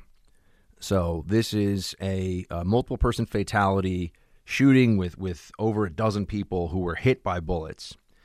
And immediately people started to get into their position for okay, how do we make this a political fight? What what do we do to I'm just being honest about this. Every time there's a, sh- a mass shooting now of any kind, people try to establish some means of using it for political gain, right? They're they're going to infuse it with their narrative, whatever that may be, however it is that they see it. Uh, they come together and come up with some way to attach it to their favored uh, their favored talking point. And I saw this one. I thought to myself, okay, well, what's going to happen here is it's immediately going to turn into a gun control versus terrorism struggle in the news media. That's what they were going to make of it, and sure enough, they did. Uh, but I would note that you know there is this period where we're all told now to wait with the motive, and sometimes you see why that's a good idea. There was a a uh, a vehicular attack in Canada. That was one of these um, invol- what is it involuntary incel involuntary celibate you know maniacs who just who couldn't get any female attention, so he just ran a bunch of people down with his car. Uh, that's yeah, that was April 10th. Or in April, 10 people were killed. Uh, that was when the driver of a rental van struck all these people on the sidewalk. Uh, so you know you don't always know, and I'm not somebody who jumps right to the oh it's terrorism, it's terrorism, because sometimes it's not terrorism, sometimes it's just a crazy person, and sometimes it is uh, some form of extremism that is not uh, jihadism or the most likely you know, the, the most likely situation, which is given these kinds of shootings, uh, you would expect it. You would expect it to be a, a jihadist, right? So I look at this one, and sure enough, the name came out of the shooter, 29 year old Toronto resident. Uh, the gunman uh, has been identified as Faisal Hussain. Now, I, I have to ask you, uh, what are we to make of the motive here? This guy is dressed in black. He walks up to a uh, walks up to this restaurant area in a trendy neighborhood and just shoots as many people as he possibly can. Now, they are telling us that this is psychosis, uh, that, that he is somebody who has a long history of mental illness. I am not denying that, that is the case. He may have a lot of, he, he may have a long history of mental illness, but I would just be cautious about this new trend that I'm seeing in a mass shooting that uh, perhaps involves somebody of Islamic extraction. That there may be a reactionary move to label these things as mental health related because then everyone feels everyone feels sympathy for the family, right? Everyone feels like, "Oh, well, it was no one's fault. This was just a very deeply mentally ill person." Or not everyone feels sympathy for the for the family of the shooter, but you know what I mean. There's there's a a greater sense of this was just a terrible tragedy, severe mental illness, and that's what led to this. But you know, when you look at the the statistics, millions and millions of Americans, for example, I'm sure it's true in Canada as well, have some form of ment- uh, of a mental health challenge, whatever it may be. Uh, it's it's on a tremendous spectrum, right? And we see this from physical health too.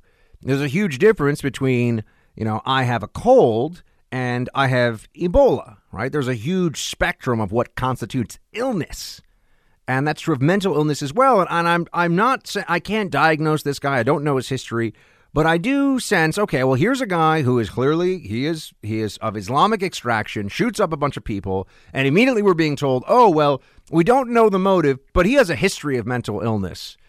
Uh, okay, is it so extreme that he was completely that he was uh, not of sound mind and would not be able to stand trial in a court? Or did he have a history of, you know, abusing some alcohol or drugs and some tough times and he turned to radical Islam? You know, I, I, I just would keep an eye on this. I'm I'm not suggesting I don't know the full details here. No one does yet.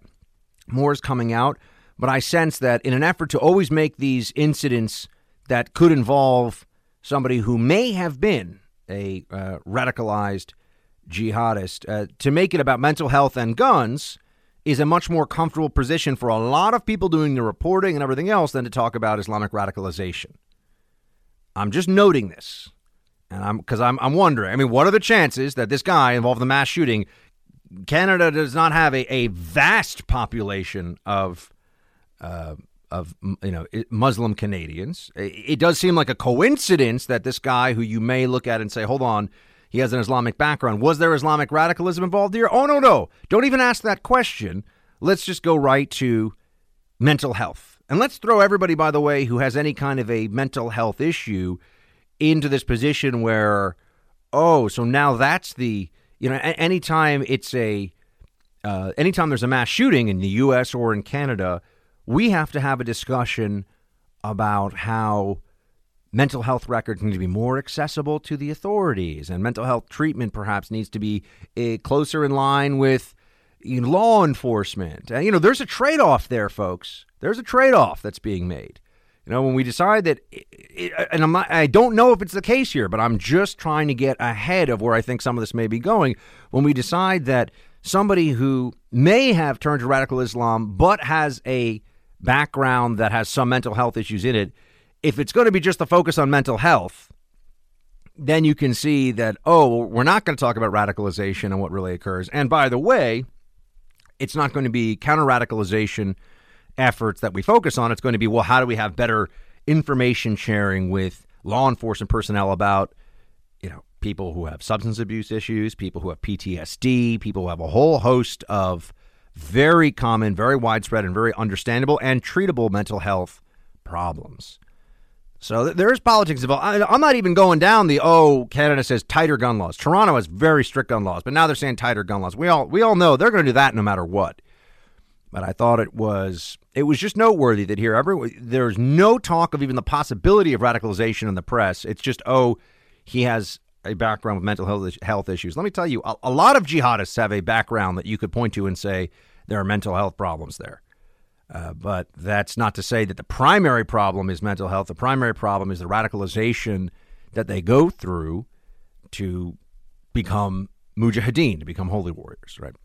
Maybe that has nothing to do with this. Maybe this guy didn't even pray. Maybe this guy's not even Muslim, I'm not even religious. I, I'm, I'm just looking at this and asking some questions and urging some caution before we accept the narrative and move on because that's what they always want you to do with these. Even when it turns out it is radicalization, we've already moved on, right? Oh, well, it's, it's guns and mental health, move on. Oh, it's guns and mental health, move on.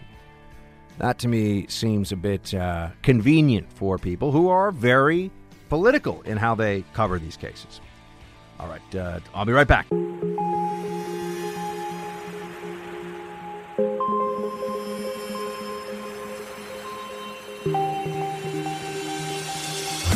He's holding the line for America. Buck Sexton is back. How to pay for college. It's a topic that uh, a lot of folks are focused on these days because I, I think that as we've got more and more people than ever before going off to college, and we're not seeing that it is necessarily a wise decision from a uh, from a return on investment perspective, at least. You know that the earnings are not necessarily keeping up with the expectations of a lot of people that are taking on these debt burdens. Remember, a trillion dollar, a trillion dollar student debt burden, which a student loan burden. Well, same thing, uh, which is out there, and, and people are are understanding now that maybe there needs to be a a rethink of some of these policies about student loans. Well, here's at least something you got to give credit for it being thinking outside the box. Uh, the Boston uh, was Boston Herald or Boston Globe? Boston Herald reporting that colleges are asking for a share of future salary in lieu of loans. Here's what they say. Uh, as more students balk at the debt loads they face after graduation, some colleges are offering an alternative. We'll pay your tuition if you offer us a percentage of your future salary. Norwich University announced Tuesday it will become the latest school to offer this type of contract known as an income share agreement. The Norwich program is starting out on a small scale, mainly for students who do not have access to other types of loans or who are taking longer than the traditional eight semesters to finish their degree. So, you know, in this case, they're, they're going to be paying a, a percentage of, of their salary. I, I got to say that, you know, maybe this is a good idea. Uh, maybe it'll work better for people. You know, Milton Friedman, in fact, was the one who offered income share agreements back in 1955. Yale University had some experiments with it back in the 70s.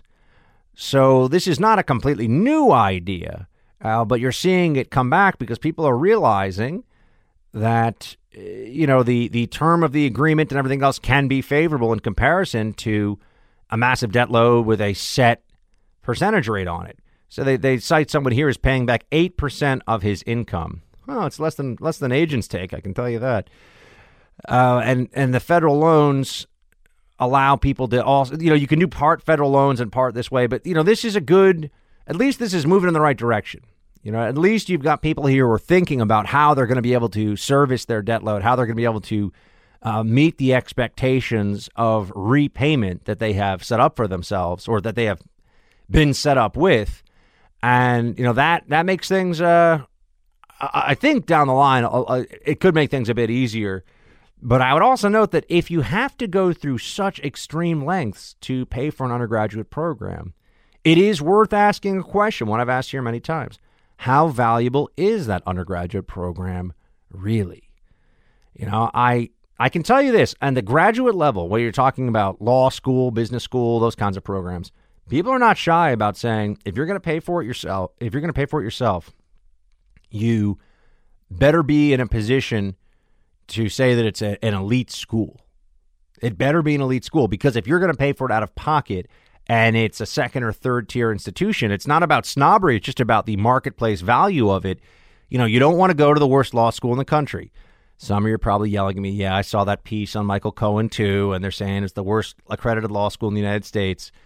Do I think Cohen's a great lawyer? No, but I, I thought that piece was there. There was some snobbery in that one, uh, but there is an overall point here, which is if you're going to take out loans, you should understand that this is a product that you are buying. That these degrees, whether they're advanced degrees or an undergraduate degree, it's it's a product. Yes, it's an education, but you're in a better position now. Anyone is in a better position now than ever before to educate himself or herself. Uh, there are more resources, more free knowledge, and more self training than ever. And I, I do think that there's a lot of look. I wish I knew computer coding. I wish there were, there were a whole bunch of things that I have no background in whatsoever. I still think it's amazing. I, mean, I don't know how many of you have had this had this experience. I think it's astonishing that we get people that graduate, they go all the way through college and have never taken a basic finance and, you know, financial management class. I don't mean managing the assets of, you know, millionaires and hanging out with Thurston Howell III on the yacht. I'm talking about what should you do for your long-term financial future? How should you structure if you're going to rent? How much of your uh, how much of your income should you be spending on rent? If you got a 401k, what's the proper percentage? What's a ETF? What's a Every American should actually know these things. And a lot of us, and myself included, have had to be self-taught with this. After all that schooling, you know, I think I had the, you know, the history of ancient Rome three or four different times in my academic career. I, I think we could have taken one semester to say, hey, here's how not just you balance a checkbook, but here's how you should think about your long term finances. Here's what different careers can uh, provide you in terms of compensation, what you can do with that compensation, how you can structure your uh, your long term. You know, it's kind of like you see these commercials, and they've always got these commercials where everyone looks like, oh, we're just hanging out on a beach, and like, we'll take care of your long term investments. All these financial management companies, they should be teaching us that stuff. Anyway, and also some of these people that are involved in these loan share programs, uh, I think the schools are going to find out. I think the schools are going to find out the hard way that uh, women and gender studies doesn't exactly pay well. And now that they're going into business with these students, they'll see that. But we got roll call coming up.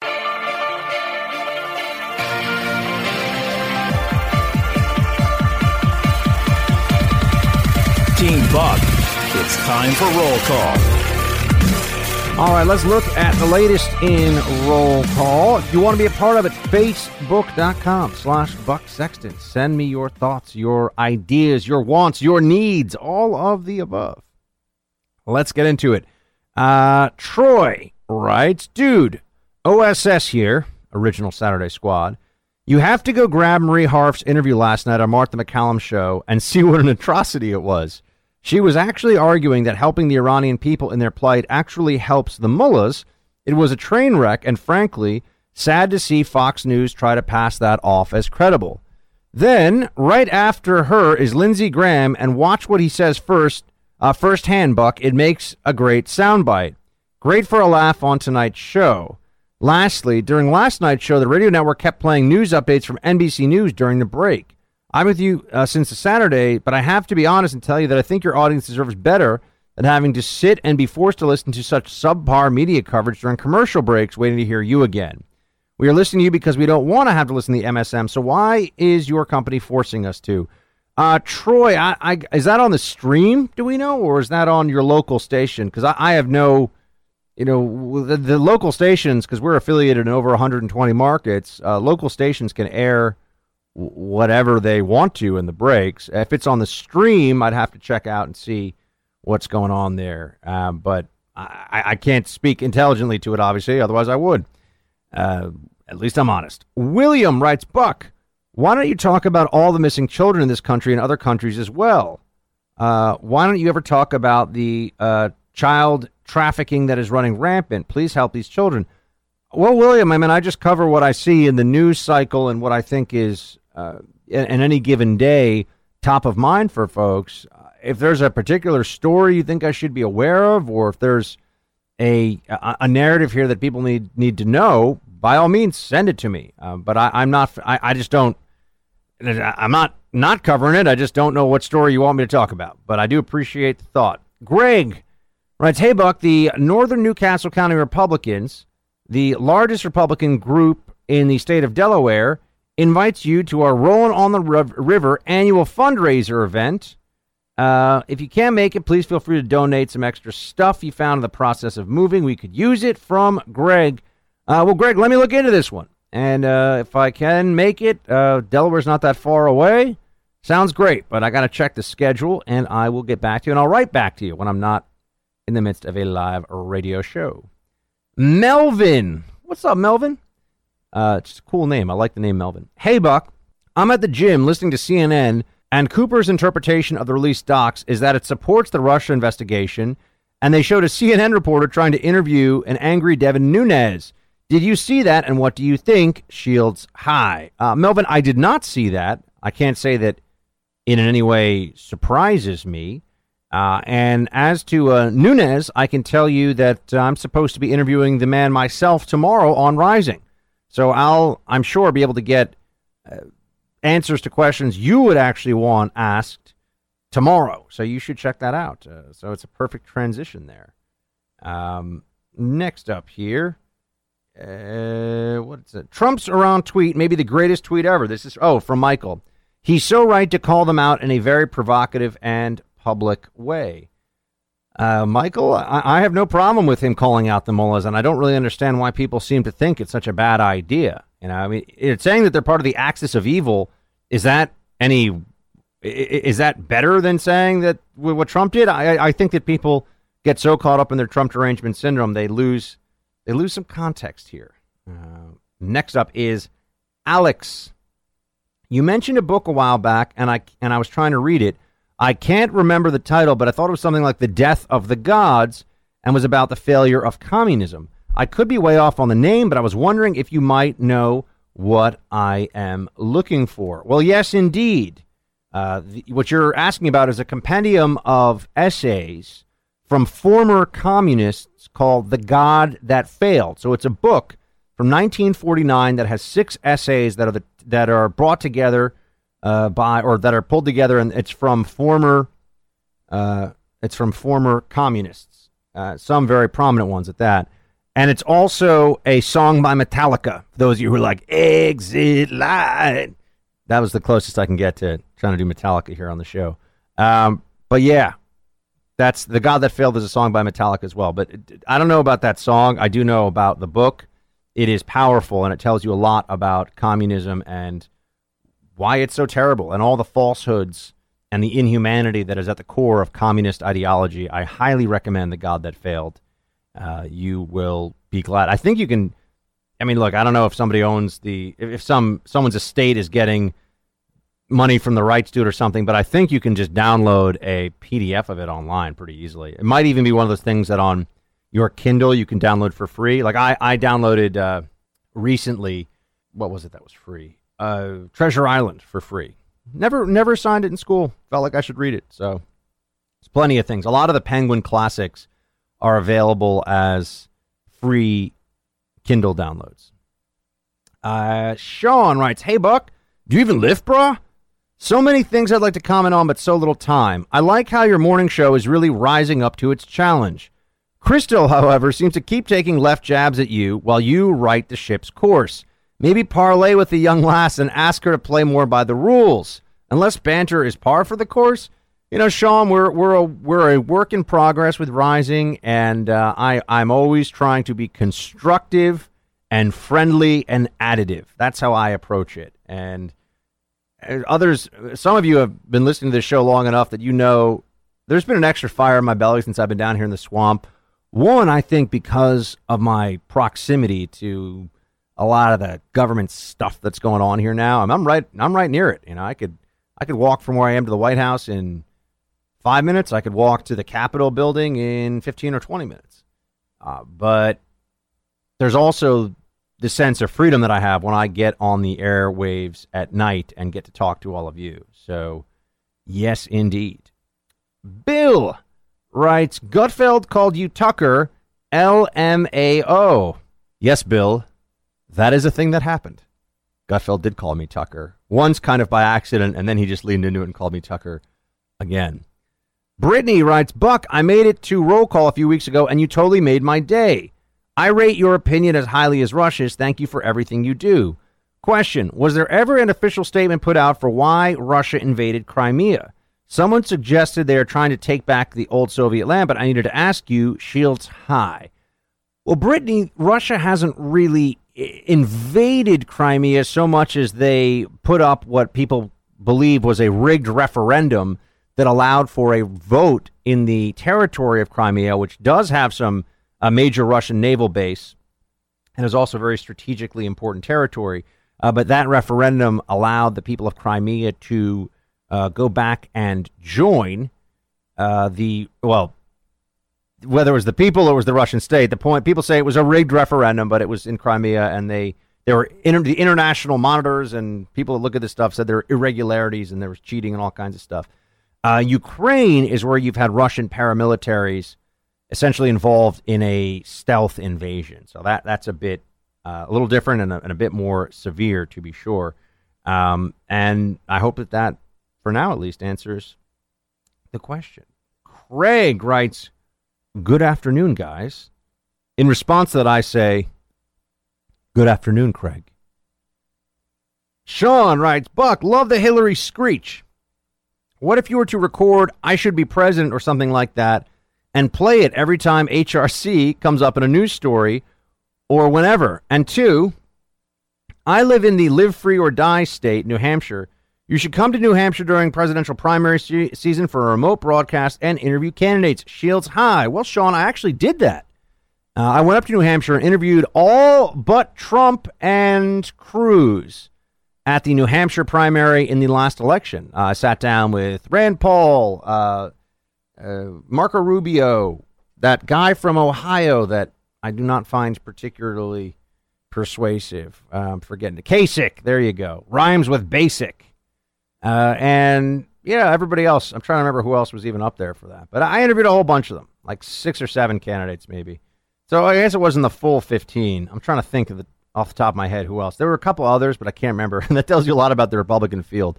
I can't remember exactly who they were.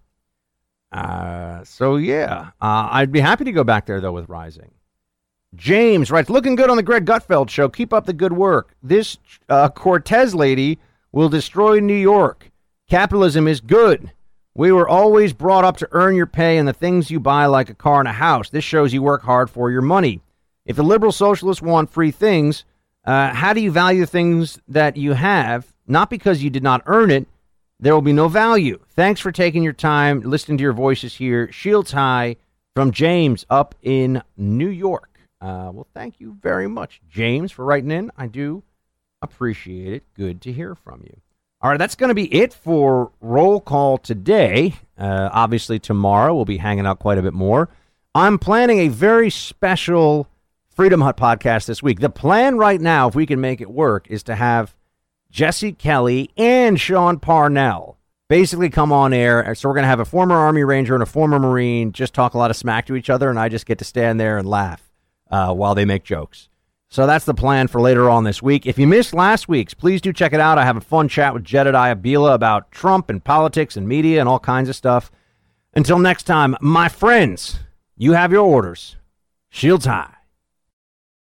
Don't drink commie coffee. You want to make sure that whatever you're putting in your cup every day to get your day started or keep you going, if you're if you're a coffee guy like me, you want to make sure that you're drinking stuff that is from veterans and all about veterans. That's Black Rifle Coffee. They've got fresh premium coffee that comes to you by the way if you want every month courtesy of a coffee club that you can join. I highly recommend. I'm a member. I highly recommend you do that.